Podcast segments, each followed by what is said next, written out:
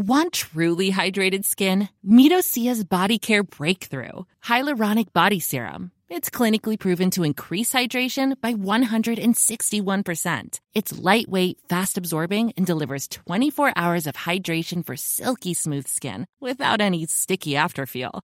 Treat your skin to clean vegan skincare from Osea. Get 10% off your first order with code SUMMER at OseaMalibu.com. That's O S E A Malibu.com code SUMMER.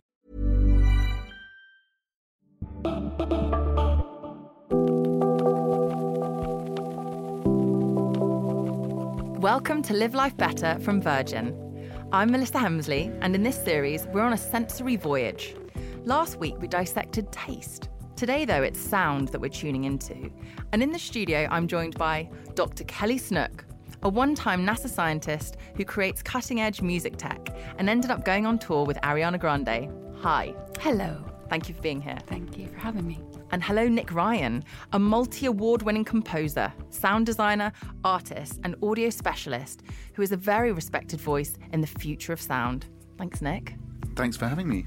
I, I mean, I've got, actually got bios on both of you with multi awards and professors and doctorates and everything, misses. and then, really nicely, as we were all just having coffee while while waiting to start, you two are, are, are good mates, right? Yeah. Yeah, we know way each back. other very well. Yeah, a- and as a bonus, we've been trying to get in touch for ages. So you brought us together. Ah, I'm the Cilla Black Yeah. of the podcasting Yes. world. Absolutely. Oh, this is It fantastic. was a So, very happy reunion this morning. So am I? I'm potentially responsible for some incredible sound projects happening, Yeah, being brought into the world. Indeed. I'm very happy about Yeah. that. Right. Okay. Good. And we'll also be talking to the man who once held the record for the world's largest whoopee cushion, Professor Trevor Cox, who also happens to be the author of Now You're Talking. Right, so Kelly and Nick, you both work in the business of creating moods with music, and this podcast is, of course, called Live Life Better. What is it about sound that impacts and has such an impact on the way we feel? Like, what would you say to that? And did you always know that you had a special relationship with sound? Kelly, I did. yeah, I did. did? I always knew. I always knew. My my mother told me that when I was before I could talk and before I could walk properly, I would pull myself up to my dad's electric piano and mimic the chord that the trains would make when they would go by on the on the keyboard. So I just was just a very aware of of sounds around me and and how they made me feel and and especially pitches and melodies and chords. And your dad was a musician? Yes, both bad. Both my fathers. musicians. Okay. And also, you've got the most amazing voice. Do people in sound have good voices? Uh. Is that thing? yes. Yes. You've got such a great voice. Oh, thank and you. Nick, when did you know that that sound and sound was your thing? Well, I, I, I had a, a very kind of special relationship with sound from a very early age. My mum, she grew up in Africa and she had a very limited collection of records, which were sort of, they didn't kind of mm, include records from, you know, contemporary culture really. They, they were kind of a lot of classical um, records and some musicals. And having a very restricted palette of sound kind of got me really into listening. Um, so I wasn't so interested in the kind of musicology I was much more interested in the kind of sensation of listening. Um, and, and I was also really interested in technology because, you know, something we might go on to talk about later is that sound experience or listen the, the experience of listening is, is inseparable from the, the technology that we use to, to play back sound. And it always has been, whether that's an instrument or uh, a recorder of some kind. So I got really into um, the double the double tape deck that we had in the living room, and I used to do um, when I was about eleven. I used to go into the kitchen and interview my mum. I used the headphones as the microphone. I used to plug that into the head in my, the headphones into the microphone jack, and I used to record from one tape deck to another and interview my mum and sometimes my brother. Those are the only two guests I had to, to draw on. Who who who gave better bants? I think my mum did. Yeah, yeah. And how did you know what you were doing? Were you were you you couldn't Google things then? Not that I'm saying you're very old. No, anything, it was. but you just you were like, I want to create things already. There was electricity back then, so uh, we uh, we uh, we had a double tape deck uh, which had a CD player as well, and that kind of gave me three three inputs, so I could actually dub in quite a sophisticated way. Where are all those tapes now? Those I've, radio shows. I've still got them. have, yeah. have have you ever revealed any? uh, no, but I listened to one. Could we not just get a little day. extract and just put it in? Do you, did you have a show? Was did it have a name? Yeah, it was called Ryan Radio. Oh my gosh, that is Nick Ryan of Ryan Radio. Fa- and obviously, all the Ryans, the mother and the brother. Yeah. It's like the Ryan family radio. Yeah, I've got it. I've got it. I found it the other day, actually. I'll look it out. Do you think 11 year old Ryan of Ryan Radio knew what you would become? Award winning, ba- BAFTA award winning? yes. Well, no, he did, absolutely. He, was, he was on a trajectory. He knew what he wanted. he was actually feeling a bit behind age 11, wasn't he? Like, I need to get there. Okay, amazing. And um, moods, let's talk about moods and emotions. So, how can we harness music's power to make us happier? I mean, I know that today, for example, it was snowing, wasn't it? I, I could not get out of bed, so I put on some '90s garage, really loud. You do what you got to do. And I, yeah, oh, do you not approve? Is that the worst idea for you? And uh, that that music gets me out of bed. I mean, I literally just danced into the shower. So for me, that's my feel good. What about you guys? Yeah, I don't. I wish I used music that way to feel good. I just don't use it recreationally because I'm I Ah, make yes. so much of it. Yeah. I, if I actually find that a lot of a lot of friends of mine are in, in the same position. Friends who work on creating music don't often just kind of use it as a recreation, but. I think a lot about how music is going to make people feel, especially in some of the music that I work on. That's on the I work on devotional music, so this is music that's intended to put people in a devotional state mm. really and and that's a you know that it's a bit like film scoring but for an unknown person with an unknown relationship to music so it's kind of on on the other side of it you know just trying to anticipate how something is going to make someone feel and create that and then shape it and then uncreate it if it's not the right if it's not the right How do you know if approach. it's not right working? Do you like to watch people as they listen? We have a little listening team Oh, of people that we send things to when we feel like we've kind of got when we're on the right track. Yeah. And sometimes we're really not on the right track and then we just, you know, you just have to you just have to be willing to let go of your own ideas and try to I don't know, channel something higher, which is a is a really difficult thing to do, but the results have been re- encouraging, you know, just to even imagine that it's possible to kind of design an experience for someone that's going to Yes. put them in a certain in a certain mood. Um, Where can we listen to this? um, Is it ready? Is it ready for listening? the one not- I don't mean right now, The but I one that we did in the summer is just is going to come out in the next couple of months. But the one previous to that, I just brought it with me, so you, I could give you a Thank, copy of it. thank you. Uh, this is music by Luke Slott, and it's based on writings from the Baha'i faith. So there are spiritual writings and designed for people to use in their prayer gather, devotional gatherings or in their own private meditations or prayers. I love this. We're going to link to this, aren't we? I think it's really interesting what you say thank you for about. that. Um, I think as a musician, or many musicians uh, that I know as well, don't tend to listen or use music recreationally. Um, and I'm certainly one of those people. And I think the experience of of making music of your own is about listening and you're kind of constantly reviewing what you're doing. But the experience of listening to someone else's music is a completely different thing altogether. And sometimes it's not that helpful. I mean, for many, many years, I actually restricted the amount of music I listened to to very, very little because I, I used to find myself feeling a bit sort of envious of other people's music. like, I'd be It like, can, it can give you a sense of panic. yeah, yeah. So, um, but actually now, uh, interestingly, since Spotify turned up um, and other, streaming services, Oh, he's course, good. He's done this before. since streaming services turned up, I, um, I I actually kind of I've never listened to so much music, and and I've kind of completely flipped that, and I'm now listening to tons and tons of music, and uh, because I'm listening to so much and I'm learning so much about what's out there, I don't feel that kind of that sense of of panic.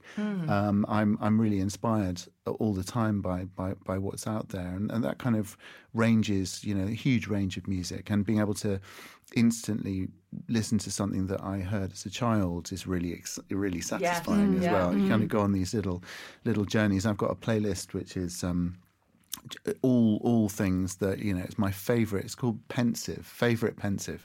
And it's all my favorite things that are kind of slightly pensive but i really really love. I've noticed it's really difficult to create um a, a playlist which is my fa- the favorite music of all time. Yeah. um because uh that kind of tends to shift quite a lot.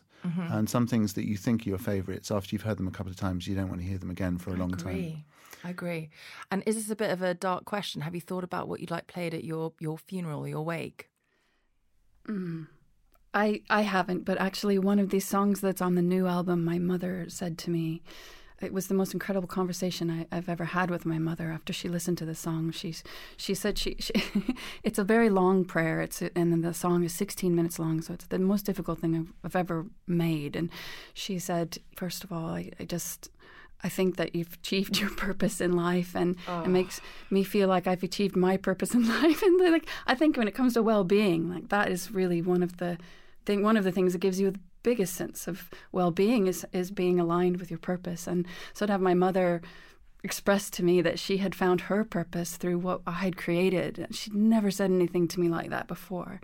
And I thought, wow, that it's even if nobody else on the planet ever listens to this, just to have that experience of connection with my mother was just um, and so she said she said this song is the one I want you to play at my funeral. She said not because it has anything to do with dying, but just because I want everyone to hear it. And she said, and she's a musician. Like I grew oh, up. Yes. So when I was three, was when I she started taking me to orchestra rehearsals, and I started, you know, really trying to keep myself not bored. And it was before the days of screens or anything. So I literally would have to sit in the Fill in this time. empty auditorium and watch this orchestra rehearse for two hours. And for a three year old, that's like pretty intense. You have to really start to invent games for yourself. And I, I would start to try and like look at the different inst- people that are sitting on stage and try to. F- listen to their instrument like yeah. to hear my Pick mom's violin and, and that tuba or that and just the and as I was growing older, just realizing how incredible is that that you can take one sound wave that's coming at your head that you can your brain can pull it apart and decompose it and like isolate a specific portion of that sound yeah. after it's been all combined think, together. That, I'd that, love that. I think that experience is for for many listeners one of, of, of a kind of homogenous sound. And it's only when you you've actually started to make music and break it down. Yeah. Um, and and you, you kind of train your ear to identify specific elements in a piece of music yeah. that you can um, you can hear it in that way. Yeah. But but most people don't hear music that way. Um, in fact, they don't necessarily think they're they're hearing. They um, they might think that they're feeling rather than hearing. Right. And I think I was always struck by the fact that once I had learnt to break down a Beatles song, for example, into you know drums, bass, lead guitar, and vocal, which is very easy to do because they were all panned. split. Yeah. yeah. they were split from left to right, and you could just unplug the left ear and yeah. you just hear the drums and the bass or whatever. Um, but once you you had heard that, you'd kind of looked behind the curtain. Mm-hmm. You can't undo that ever and in fact yeah. you're kind of um, it's a curse really sometimes. yeah yeah it is and you, you can't you can no, never again can you hear music as a, as, as one just experience. a wash of yeah just yeah. a wash of, of sound yeah. well I was going to ask you about this Nick um, and you talked about the the interplay of, of all the senses um, help me pronounce this Syn- synesthesia synesthesia yeah, so that is a hard one. Synesthesia. Tell us about it. So synesthesia is something that one in twenty-three of us experience. It's very common. Some people think that even more um, than than that experience it. In fact, it, it's a, it's a part of the way that the world is wired into the brain. Um, do you, for example, see days of the week uh, as colours? I don't. Or numbers as colours? No. Okay, so you're you're not one. You're not lucky enough to be one of the twenty. I want to be one. Do you?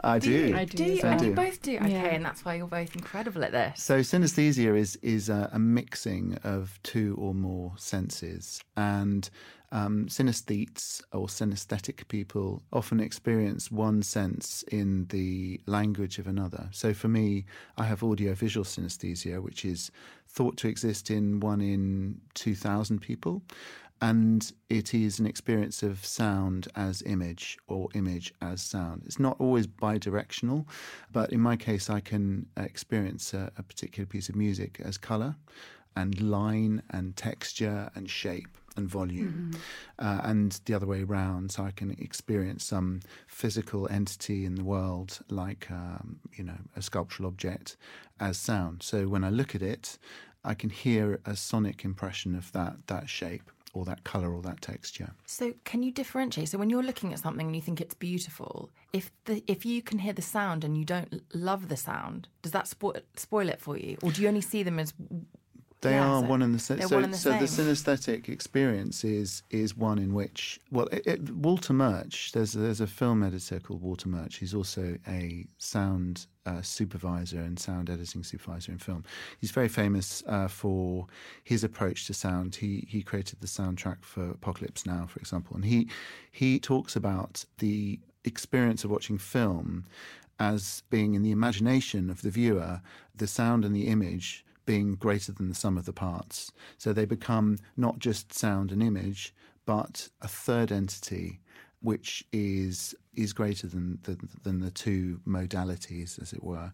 So you, you tend, as, as a synesthete, to not experience one or t'other. You're actually experiencing just a sensory, a multi-sensory experience. Mm, this is Same for me. So to help but us, not audio or visual for me. what, It's kind and of- what's for you? It's more audio, mathematical, and textural. And So textural, yeah. I kind of see and hear like kind of equations and and and just mathematics and physics physics stuff. Wow. Yeah. okay. so uh, could we could we pick a piece of music that we might all know, and could you tell me what you you what what colors you see, and could you tell me what textures you feel? Hmm. What, what could we pick? Something that we do, everybody listening would know. Uh, we could pick um, Moonlight Sonata. Moonlight. Sonata. Okay. Uh, so what do you what do you see? So I see uh, blue, and one might sort of think that that's a cultural interpretation because of the word moonlight, and that's a cue.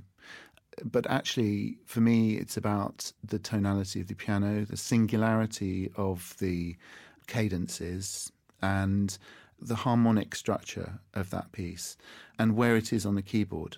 So if you yeah, said to, yeah. and there is some evidence to suggest that those mappings between the senses are cross cultural and exist in everyone and are um, not subject to cultural cues. So, for example, if I said to you, let's take an example of uh, taste and pitch. So, if I said to you, where are lemons on a piano keyboard? Very high.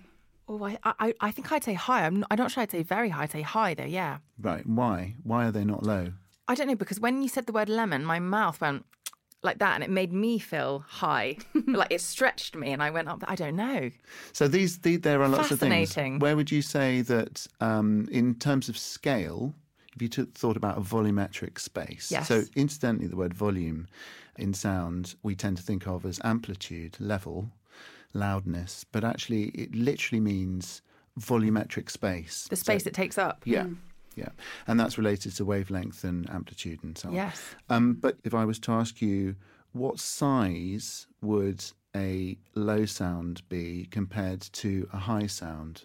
I don't know what I what I feel. I It's never big, never Nick, thought it's about. it. Is it big. big? A low big. sound is big. A low a low sound feels heavy and maybe wider. Yeah. It's big. And and and a small sound. Describe a small sound, like a tiny little, the sound of a triangle. Yeah. It's it, it's it's a little titchy thing. It's not make, taking up much volume at all. So that again is cross cultural, and that that that that mapping between um, visual and haptic sensation and pitch um, is to do with our experience of the physical world. So we tend to, uh, from an early age, learn that big things make low sounds. Elephants make, you know, elephants' feet. uh, the sound of foot, feet, feet on a floorboard is low, yes. and the sound of tiny little crackly um, pouring sugar onto a table. Mm. Tiny partic- particulates are produced at a very high frequency, and that's sort of hardwired into our brain evolutionarily as well. Mm. There are some sounds that research has discovered which are to do with the human body and, and sensory coordination and activity, which uh, produce activity in the motor cortex in the brain. So, if you were to listen to the sound of uh, recording of footsteps, then the motor cortex in the listener would be activated in a way in which it would be activated if they were walking. So, With mirror neurons. yeah, so uh, uh, uh, neurons are activated, uh, which are to do with the same activity Yes. uh, that you're hearing in the recording, uh, as opposed to if you were to hear a recording of bird song, as you are not a bird, you won't have uh, those those Won't be kind able of to do no, you won't Yeah. have that. that Similarly, if, if you're a piano player and you hear some, uh, you watch a recording or you hear a recording of someone playing the piano, then your own actual physical m- neurons that would be activated when you were playing the piano are also activated. But if you're not a piano player and don't have that experience, then Mm-hmm. then you don't have the same brain activity. Which is why listening um, ha- has a lot more to do with our sense of s- sensory coordination and uh, spatial awareness than, Yeah. than a lot of people think. It, it sound is responsible for balance, for example. Yes. So that's probably why listening to music, as well as giving us an emotional response, gives us an energetic response and a kind of kinesthetic response as well. Kinesthetic response, yes. And for for those of us that want to enjoy maybe a favorite piece of music or, or delve deeper or, or just any tips for when we're listening to something new because I'm can't, I actually just want I'm really enjoying this and I'm like when I, I'm going to run home to listen to your music and I'm thinking how can I most enjoy a piece of music? Is it is it closing my eyes? Do you when you first listen to something do you close your eyes? Do you prefer a headphone or do you like to play it? I mean, particular I feel like volume on a sound system? I feel like people people have very different relationships to how they imagine they are processing sound. Yeah.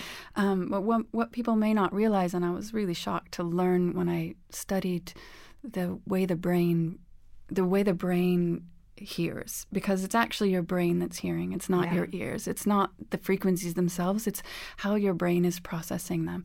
And when you when when something comes into your into your ears that is organized sound so music mm-hmm. is organized and it's organized in so many different ways that people don't realize that what the brain does is it immediately takes all the different elements of that music and breaks it down and processes it in different places in their brain. So the rhythmic part of the music is processed in one way, and the pitch and the um, melodies are processed in a different place, and chord progressions are, are processed in yet another place, and all these places are associated with memories and smells and other senses. as That's Nick our emotional saying. response. Yeah, so it really it's it's so individualized because of this that to start to be conscious, I guess, of of just how um, how the brain is is well, all the work that the brain How is clever doing. your brain is, It- yeah, right? it really does. It happens without us realizing it. Um, but when I started to be more aware of that, I started to listen to music a lot more differently, a lot differently, and I started to imagine, okay, well, how how could I manipulate this? how can I how could I encode information in this? And um, how could I how could I use sound in a way that people use scientific visualization to do scientific um, representation of sound? So I'm interested in people starting to become more aware and as nick said train themselves to listen in a different way to really try and even starting to be more conscious of all the different things that are happening to you when the, when songs come in. It, it can it can sort of ruin it for you but it can also make it make it so much better. Um, because then you can start to even articulate for yourself well why do i like this? What, what what is it about this that makes my brain light up? Yes. sound you know is just an external vibration. It's it's immaterial but it's only when it's received in the brain does it actually become reanimated and that's why you know you can I, I watched someone on the bus the other day listening to a song which they were really enjoying no one else was enjoying it on the bus but they they, they they were really enjoying it because it was a track that they loved but it was coming out of a a crappy Yeah. mono speaker on the bottom of their iPhone and they had it up to their ear. So there's this paradox where you sort of people tend to be mistaken in thinking that they need, in order to enjoy music, uh, it's about fidelity. So they need to have a fantastic stereo or a fantastic pair of headphones. And, you know, that obviously increases the pleasure of listening. But you can also enjoy something coming out of a crappy iPhone speaker. especially if you know it and you've Um, yeah, heard it a, a, lot It's about what that is about what the, the music means to you. Um, I love that. that You said we're a co- you can be a co-author. Yeah, we- a we are two-way, co-authors. yeah. you are without Yeah. even if you don't realize it Yeah. everyone Yeah, is we're a co-author On the subject of sound as identity, I spoke to Professor Trevor Cox, author of Now You're Talking, earlier on today. Find out how the sound of our voices affects our identity and relationships with those around us after the break. Hey, it's Danny Pellegrino from Everything Iconic. Ready to upgrade your style game without blowing your budget? Check out Quince. They've got all the good stuff shirts and polos, activewear, and fine leather goods, all at 50 to 80% less than other high end brands. And the best part? They're all about safe, ethical, and responsible manufacturing. Get that luxury vibe without the luxury price tag. Hit up quince.com slash upgrade for free shipping and 365 day returns on your next order. That's quince.com slash upgrade. Many of us have those stubborn pounds that seem impossible to lose, no matter how good we eat or how hard we work out. My solution is PlushCare.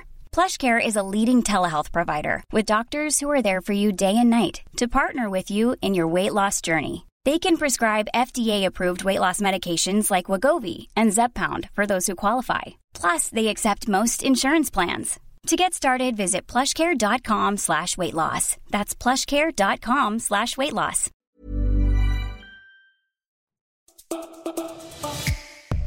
Finding happiness in a satisfying and fulfilling career can be a challenge. But when you throw additional barriers into the mix, the idea of job satisfaction can seem like an unattainable goal. The thing about the arts industry is that it talks about being diverse in some areas, but it needs to be diverse in all areas.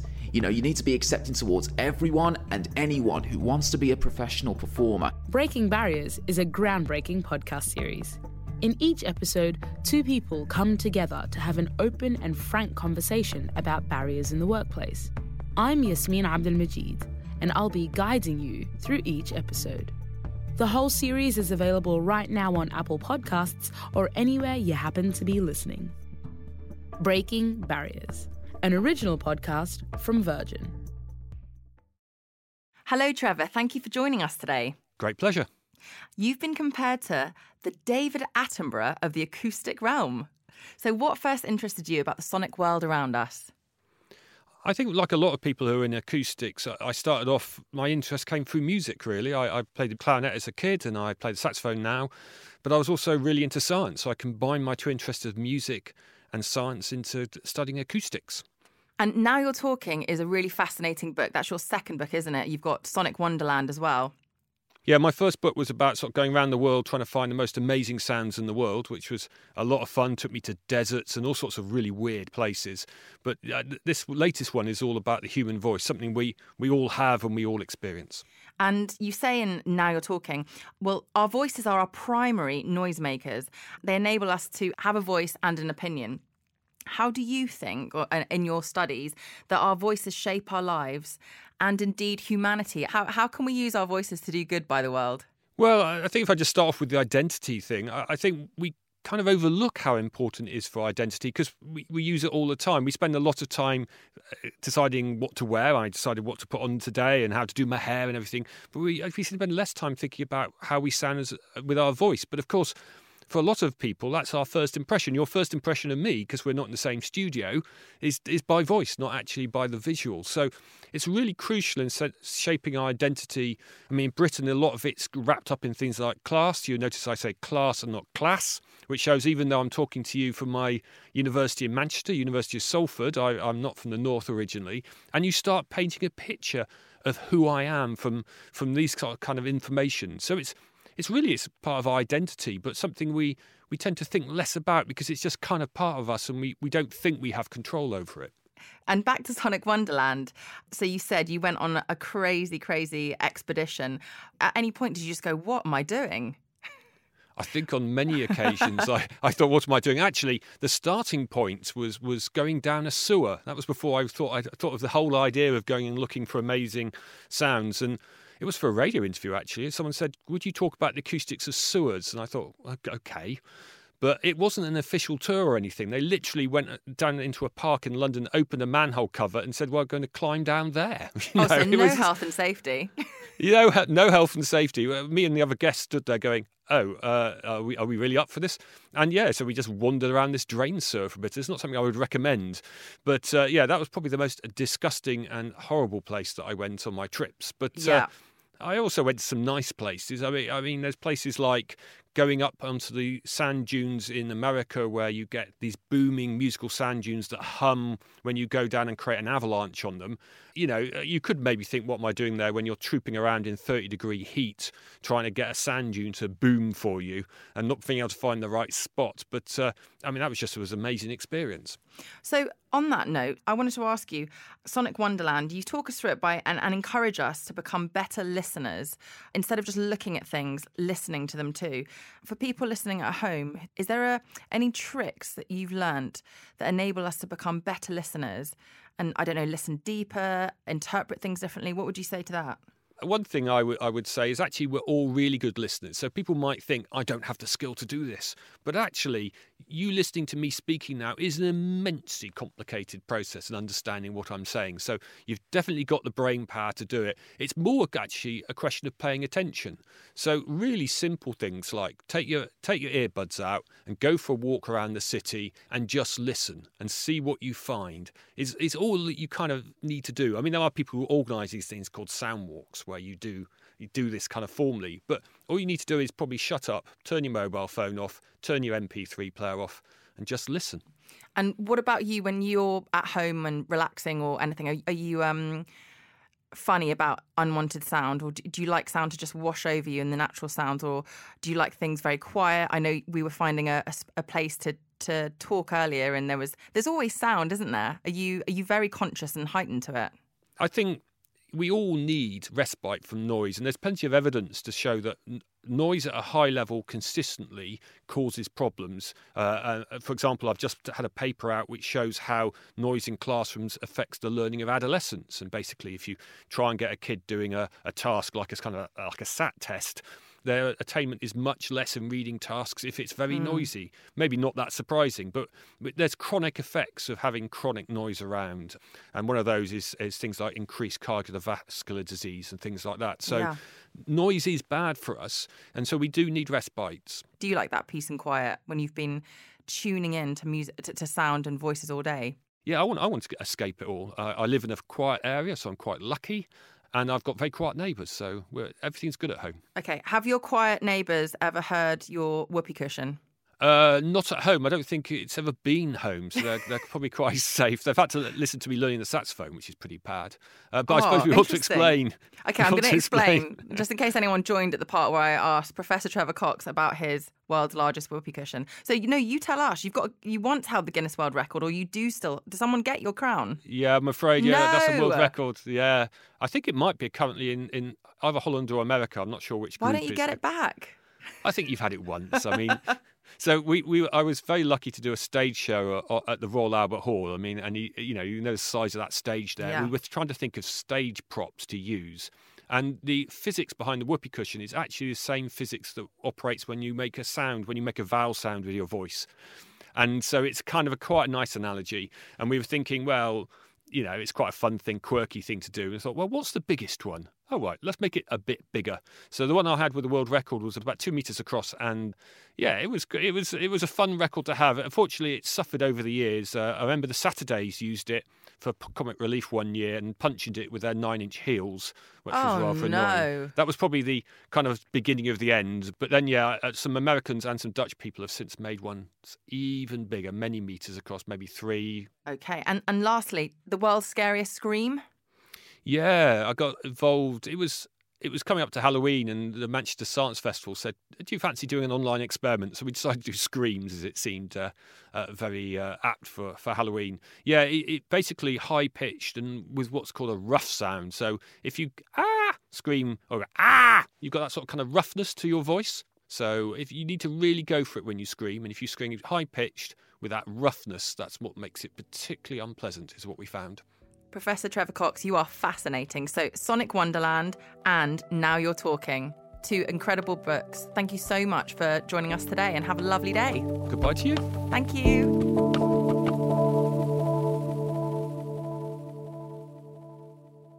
That was Professor Trevor Cox talking to us about the world's scariest scream. So, from the world's scariest scream, can I ask you a quick question about ultrasonic and infrasonic sound because mm. the very first um, so this series is all about the sensors. Those those listening know it and we're on sound now.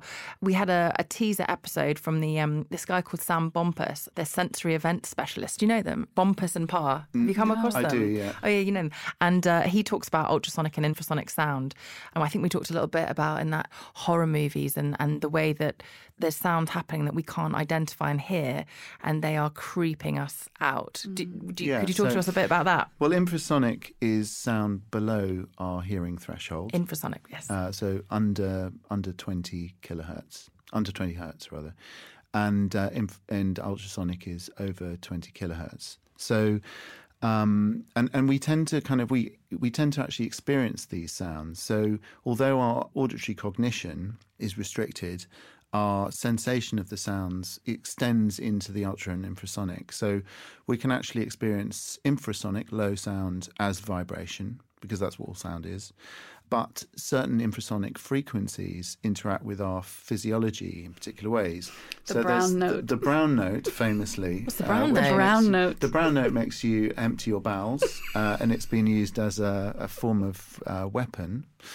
And then slightly further up, um, just beneath uh, the audible threshold, uh, at 19.5 hertz, is what's often associated with infrasound. And it's a sound which has been used in some films. There's a film called Irreversible, um, which is a very horrible film, which has this uh, frequency in the soundtrack. And uh, it's been proven to create a sense of fear and awe in the listener, even though they can't hear it. And it's also thought to produce visual hallucinations. It exists often as a standing wave frequency in crypts and caves, which, of course, were some of the sites for our ancestors to create shamanistic rituals. So, sound has a very Yeah. important role in our prehistory. And it might be because of this frequency that um, hallucinations and trance like states were induced in our ancestors. But what is known is that uh, 19.5 is related to this, the resonant frequency of the eyeball. And NASA proved that it, it can cause the eyeball to vibrate. And therefore, we can, can see things in our peripheral vision, which might account for why in haunted so called places that are crypts and caves, we see things out of the corner of our eye, eye that we can't. Oh, that's identify. fascinating. And then ultrasonic is, uh, you know, very, very, very high sound. And again, we've all experienced the sounds of bats or very high frequency television buzzing. And we know what it's like to be slightly on edge and not quite be able to hear something, but we know that there's something there. And that reminds me, in, in aside from that, other people's sort of sound hygiene, because we, we talked about sight with um, an incredible man called Carl in Stockholm, who's a who, who was talking to us all about light. He he's got a book out with, with some eye yoga. Is there anything we can do f- to help ourselves out? Is there anything I, any kind females can carry. Uh, oh, ear- what did you just pull out? I pulled uh, some earplugs out of my bra because Love to, it. to travel around in Do you London. keep each earplug in each side? no, together? no, just well, yeah, Yeah. I think it, you know you could do either, Yeah. but um, and I don't know. I mean, men men usually have pockets, but women often don't, and I. They're, they're very But we have reliable bras. pockets, yeah. Um, but but I I definitely I, I cannot come to London without these. Yes. It's- I it's keep the- mine my up my nostrils. My experience in London is, is, is so traumatic, So is that especially really- underground. yeah. Is it's so loud. Everything is so loud that Mhm. I also wear them when I sleep as well. Yeah. So you sleep much more deeply that way. I would caution though against um, wearing uh, earplugs too much because of much, course, yeah. of course, what happens is that you you get what's called a threshold shift, Mm-hmm. where your kind of baseline level sensitivity to sound Mm. will change if you're constantly attenuating your sound. So when uh, when you then take your earplugs out and somewhere very loud, it will seem much much louder than it was previously. I mean, I should say also that a lot of people use noise cancelling headphones um, in order to kind of cope with very loud environments. I don't want to make your listeners paranoid, but um, I actually have slight concern about those because Yeah. what what people don't tend to realise is that the way that noise cancelling headphones work is that they pump anti-noise into Yeah. the headphones, which is one half a cycle out of phase with the sound that you're hearing, Yeah, I can't do it. and it cancels itself out. So anti noise is going a bit behind Yeah. what you're hearing. Yeah, one exactly half it's a totally half- traumatic experience for me. Yeah, so so it kind of you that kind of sucking sensation that you can uh, uh, feel when you put noise cancelling headphones on is because your your brain is actually trying to sort of counteract this this noise cancellation, and and it is an active listening process, even though it might sound like silence. It's it's not. So your brain is actually doing a lot of work all the time. So it's quite taxing on the brain. I think so. Cognitively, it's, it's Yeah. a high cognitive load.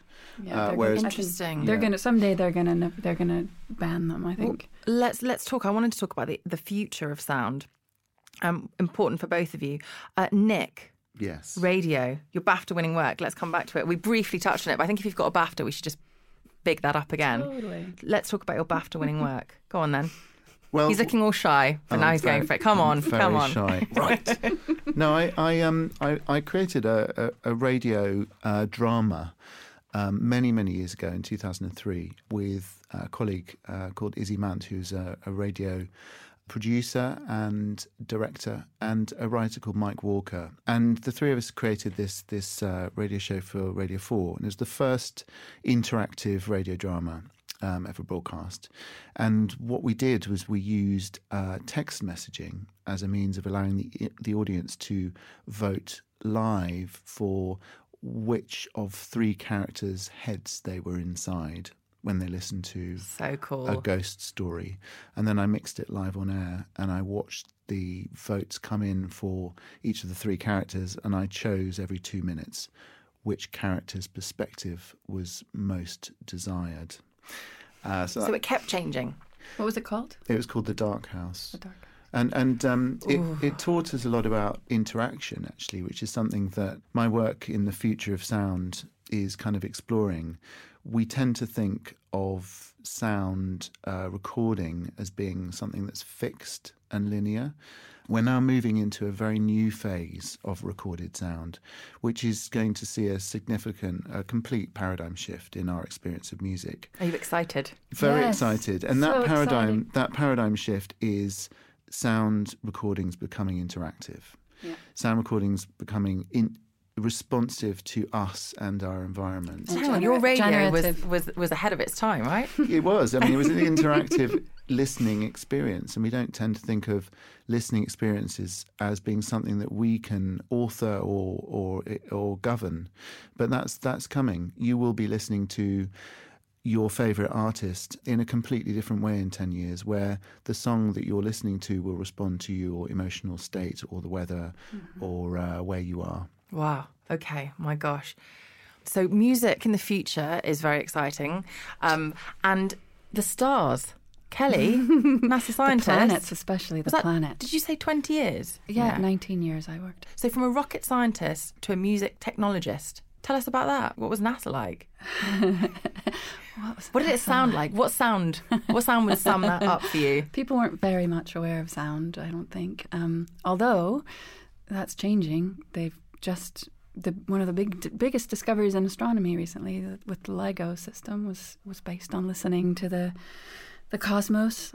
I yeah, I I think I'm really fascinated with this as I was saying before from my childhood just the ability of our brains to decompose sound and the potential for that for us to experience our reality in new ways and i'm particularly excited about the idea of something that is just is absolutely an ancient concept that uh, goes back even before the time of Pythagoras is this idea of the music of the spheres and this idea that the um, the cosmos has an an intrinsic order to it that's inherently musical that can be described by mathematics. And in the early days of our evolution I guess in modern times I guess music was actually not seen as an art form or as a way of self uh, expressing yourself or for emotions even. Music actually was part of the quadrivium which was mathematics geometry astronomy and music and they were tools for exploring our universe ex- tools for exploring reality. And i'm super super interested and excited about the potential music has for connecting us to our reality in ways that we can't actually access at human scales. So, the cosmos, particularly the planets and the way that the planets move with respect to each other, they're extremely beautiful. I brought a book that shows show it- show some me. of the. Um, so, so this is really based on the work of Johannes Kepler, who made his discoveries about the way the solar system worked through using musical concepts. So he used musical principles of harmony, which he was convinced harmony was God's organizing principle. And so if you look at I have Kepler's original text from 1619. This is the 400th anniversary of hi- of his text, but it's just full of musical notation. You can see like this is a scientific text, but it's all it's all musical. Um, and no one's ever heard this music before because it, it was never believed to be audible music. It was just music as a way of describing the order in the cosmos. And So, they've not heard of it till now. They've never heard. No, I, 400 we still years. haven't heard. Yeah, we still haven't heard it. In and fact, this is inspiring you. yes, this is. Um, this is why I'm building this instrument. So I'm building an instrument that allows us to play these harmonies. No biggie. She's building an instrument. Wow. Um, so the solar system is just sitting there as this giant musical instrument, just begging to be played. So. And you're Concordi- the one to do I- it. I, am well, not just me, but I'm I'm like devoting 2019 to building this. I've just built an instrument too. Yeah. Sorry, Um, is this what people do? Just yeah, yeah, which instruments? it is. That's what It we is do these actually. It's, Oh it's, it's a kind of a new meta art of music. Is Okay, so building your, instruments. your instrument's called Concordia. Concordia. It means harmony. It means harmony. Yeah. And Nick, your instrument? My instrument's called Machine Nine, and uh, there are interesting parallels between these two projects because what my machine does, I've just just uh, it's on its way back from Tasmania, where I've Is that been. where you've just been? Yeah, so I was exhibiting it at um, Mona Foma Festival, which is part of the Museum of New Old and New Art in Tasmania. And uh, what my instrument does is it it's a giant cylindrical phonograph, uh, and it's made of aluminium. It has a thousand grooves of sound engraved into its surface, and it tracks space debris orbiting the Earth. And as pieces of space debris pass directly overhead the instrument, it transforms them into sound. Wow. So we've Yeah. we've we've both. Do both. you feel like We're- you- we're is it like same birthing way. a child? Is it like Yes. making a child? Oh, this definitely for sure. This, this is is- my you've baby. been 19 years. You've 19 been- years I've been trying to How Machine this out. Nine? How long's uh, Machine four Nine been? years, Four years. Oh my gosh. Well, we're hoping to show it at Somerset House uh, sometime this year, uh, where I, I'm an artist in residence. Okay, fantastic. So, Kelly, tell us, as well as Concordia, you've got the Mimu glove that Imogen Heap, Ariana Grande have been using and uh, using as a way to connect with their fans and make their music, I guess, even more incredible. Tell us, what? how does it work? And um, what does it look like? Yeah, Imogen Heap originally envisioned this. Um, this, these gloves as a tool for her to be able to express herself uh, on stage with her music in a, in a more complete way. So, what the gloves are are just a gestural, wearable technology that turn your movement into commands that the computer can recognize. So you can control music, you can control visuals, you can control robots. It's like a, a very fancy keyboard and mouse, um, but but gestural, and it's, and they're very, they're highly customized. So the artist can create their own gestural language for how they want to express themselves musically and visually. And so when you see Imogen working with these gloves, and you see, or you see someone like Chagall who has in so completely integrated dance with music and visuals. She's controlling everything on stage just with her body. And this is a very exciting breaking down of artificial boundaries between our visual experience, our sonic experience, our haptic experience, our experiences in spaces, and our way of relating to other people who are expressing themselves through art.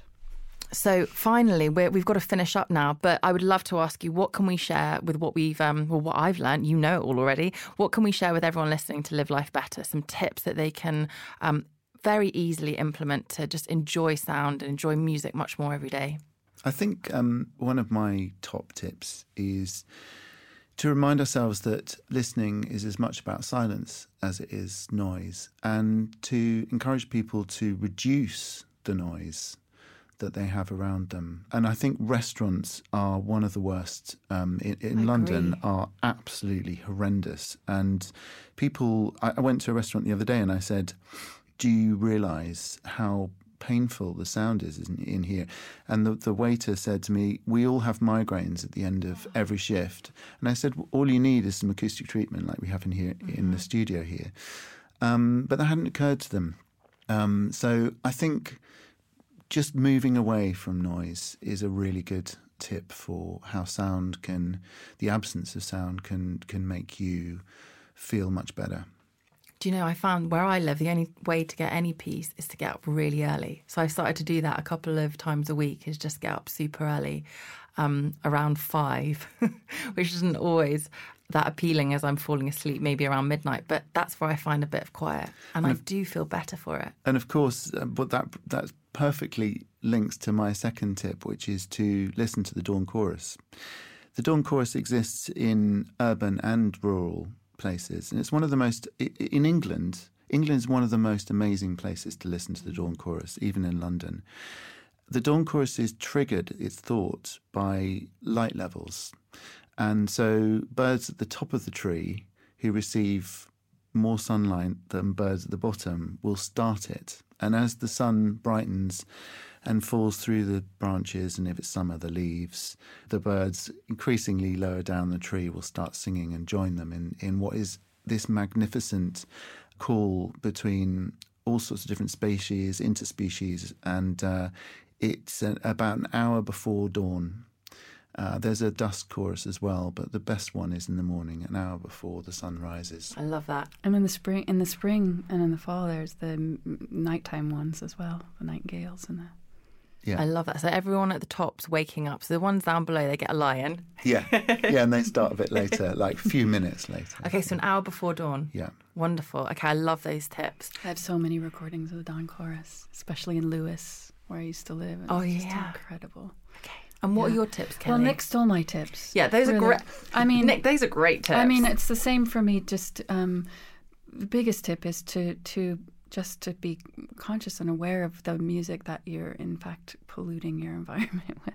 I mean, a lot of people do it just by habit. Every time they're in the car, every time they're at home, or every time right the minute they wake up, they they put mu- sound on to fill the space. And I think thinking of space as sacred not adding to the noise that's going into your head but removing it as much as possible. Mm. Because even if you're not if you're not consciously aware of it any sound you're putting into your head is ca- causing your brain to do things. Because and like, stop stop cycling with headphones on. yeah. Oh, oh, god. so just I take those can't. earbuds out of your I ears. can't believe that people don't Yeah. consider it as a really dangerous thing to do. yeah, Yeah. yeah, yeah. Because you know it's half. Well, it's one of your two primary senses, Yeah. sound, Yes. and to you know cut that off as a, as a source of spatial awareness is. I is think anytime you're w- walking or cycling or that you have any responsibility to other humans in your environment, you shouldn't be having other. Okay, so four incredible in your tips. So one is listen to the dawn chorus an hour before dawn. The second one, what was that? What was it? What was your first one, Nick? Uh, remove yourself from sound. Remove yourself Reduce from sound. sound. Reduce sound. The Mm. third one is please don't be when you're out. Take the earbuds out. Take the earbuds out for your safety and everybody's. Um, everybody, thank you so very much for that. I don't like to have favourites with my podcast, but this is probably my favourite one so far. Absolutely mind blowingly fascinating. And I really feel that the advice you've given me is going to really impact so much of my life going forward, which is what we're all about here at Live Life Better. So, where can we follow? I can't believe I'm going to say this. Your musical instrument creation of Concordia. where do we listen to uh, follow Concordia? You can follow the project at concordia.world. You can also support it, patreon.com slash concordia, if you would like to support the project. And then you can listen to the music of Luke Slott at lukeslott.com, L U K E S L O T T. And Luke Slott, Year of the Nightingale, is the CD that um, Kelly has given me that I'm going to listen to, and I'm going to start with Garden of Thy Heart. Nick Ryan, where can we follow you and your um, your instrument? Machine Nine. Uh, you can follow follow that and lots of other projects at nickryanmusic.com, and specifically Machine Nine at projectadrift.co.uk. projectadrift.co.uk and I can't wait to see you come come visit you at Somerset House. And of course, a huge thanks again to Professor Trevor Cox. You can follow him on Twitter at Trevor underscore Cox. And also you can follow Salford Uni on Twitter too, where he is, well, they're very lucky to have him as a professor. So thank you again to Kelly and Nick. Thank you so much for being here. Thank you for having us. It was Thank you. so joyful to be here. Thank you. I'll be back again next week, but in the meantime, if you'd like to know more about the guests on the show, you can also head over to virgin.com forward slash podcasts. And we'd love to hear if this show has inspired you, especially if you followed any of Kelly and Nick's tips. So get involved with the conversation on Twitter at Virgin using hashtag LiveLifeBetter. Live Life Better is a Pixie production for Virgin. Until next time, from me, Melissa Hemsley, it's goodbye.